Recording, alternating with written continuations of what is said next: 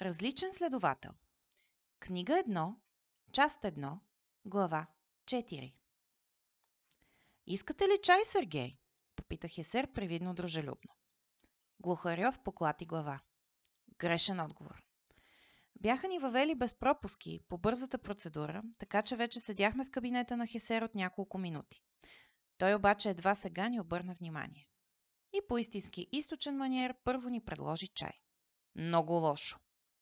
Когато шефът те кани на чай, явно дълго ще се говори. А много рядко тези дълги разговори са приятни изобщо. Аз няма да откажа, Хесер, благодаря. Отвърнах аз и отпих от подадената ми чаша. Такива ми ти работи, Наташа, отговори Хесер, докато се настаняваше зад бюрото си.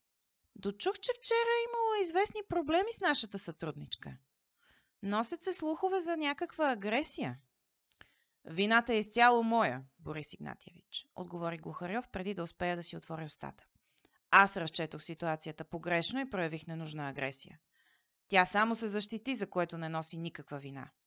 Ако трябва да накажете някого, нека това бъда аз. Гласът му звучеше стабилно и равно и все едно дава рапорт на висшестоящ. Аз обаче не можех да му позволя да ме прикрие за моя грешка.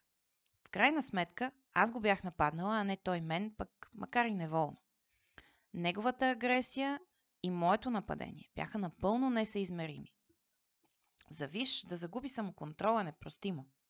От нашия така наречен екип аз бях тази, която носи по-голямата отговорност, защото всеки един различен винаги трябва да е по-отговорен от който и да е човек. Поне така ни казват в курса на патрула, когато се обучаваме. Затова не можех да си позволя той да поеме цялата вина. Освен това, Сергей представа си нямаше как може да наказва шефът. Благодаря ти, че се опита да ме защитиш, Сергей, но това не е точно така.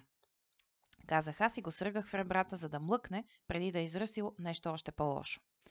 Истината е, че аз загубих контрол над защитните си амулети и го ударих по погрешка. Прецених неговата агресия като заплаха от много по-висока степен и стана без да искам. Така, така, отвърнах Есер и повдигна вежди. Друго да имаш да ми кажеш случайно? Мразех маниера му на червен комисар. Мълчах, естествено. Това не беше въпрос. И кой амулет именно сработи? Реши да уточни той, макар че можех да се закълна, че много добре знае всички подробности за събитието. Аметистовия пръстен, отговорих честно аз. Хесер усеща, когато го лъжат. Така че всяка съпротива е напълно безмислена. За щастие не го ударих с пълна сила, допър... допълних аз в своя защита. Ако беше, сега изобщо нямаше да го водим този разговор, заключи шефът и ме погледна сурово. Самоконтролът е основно качество за една висша различна. Това, че си дива и не си минала през обучението на патрула, определено си личи Наташа. Пределно ми е ясно, Хесер. Но както сам отбеляза, не съм минала през въпросното обучение и от време на време ми се налага да се уча в крачка. Мразах да ми навират грешките в очите, но шефът беше прав. И затова най-много ме беше яд.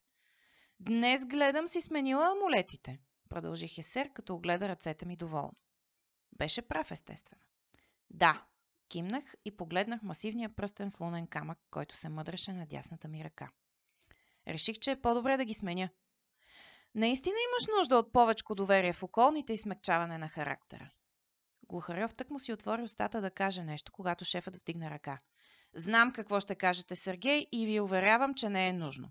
Виждам, че ще работите много добре като екип, щом като взаимно се покривате пред началството. А сега се измитайте от кабинета ми. И двамата!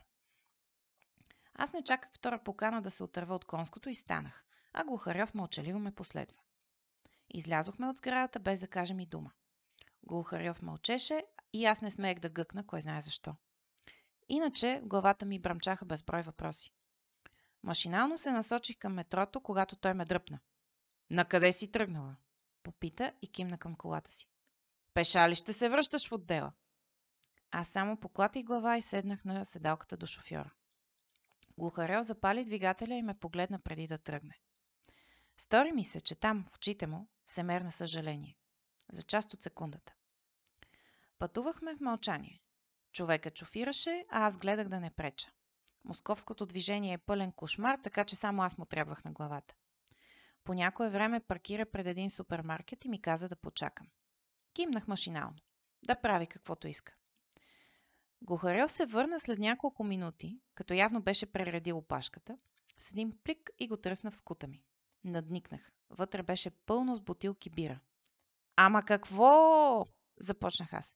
Той затвори плика с думите. Не тук. В униформа сме. И подкара колата.